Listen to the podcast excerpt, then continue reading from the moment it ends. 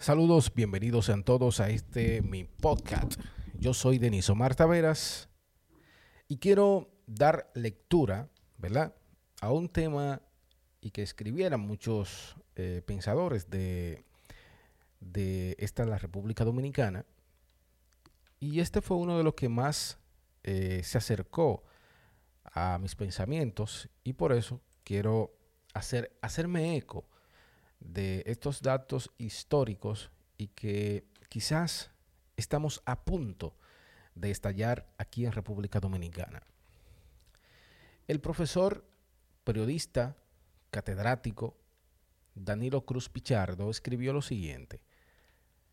El profesor Juan Bosch decía que una crisis económica crea una social y esta a su vez una última de carácter político.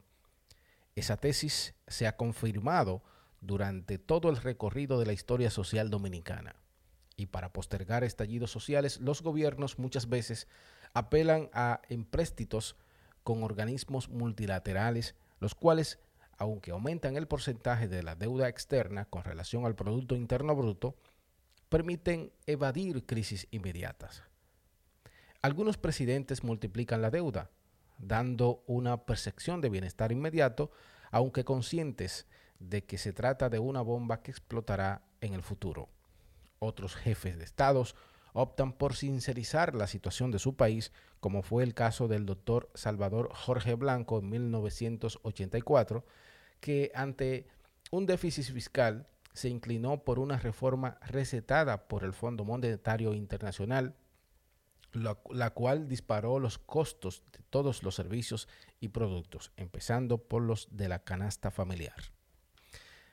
Al aumentar los precios, sobre todo los, de, los alimentos, la población se indignó con el gobierno, lo que aprovechó la oposición para planificar disturbios, los cuales se registraron los días 23, 24 y 25 de abril del 1984, obligando al presidente a tirar a miembros de las Fuerzas Armadas a reprimir las protestas, provocando un balance aproximado a las 200 personas muertas.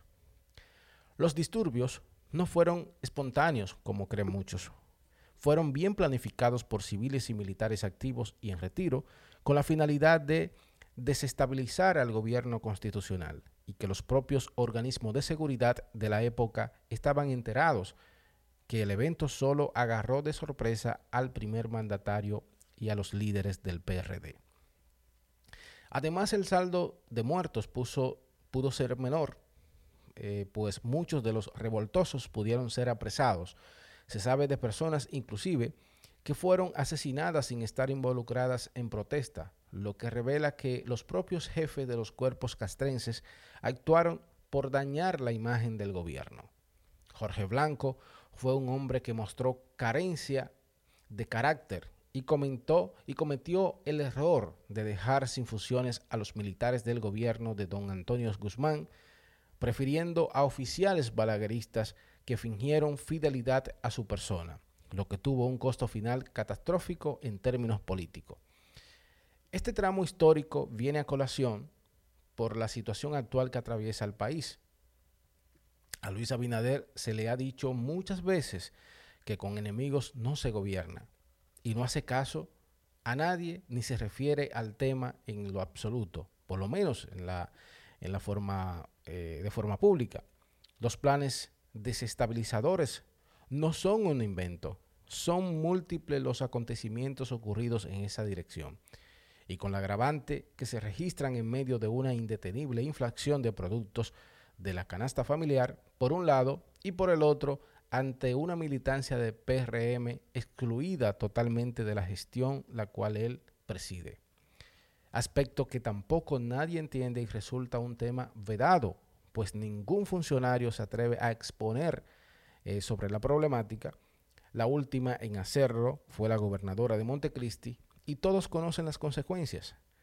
No hay que ser profeta, basta con valorar objetivamente la situación del país. ¿Para qué llegar a la conclusión de, que el futuro inmediato, desde un punto de vista político, no pinta nada bueno?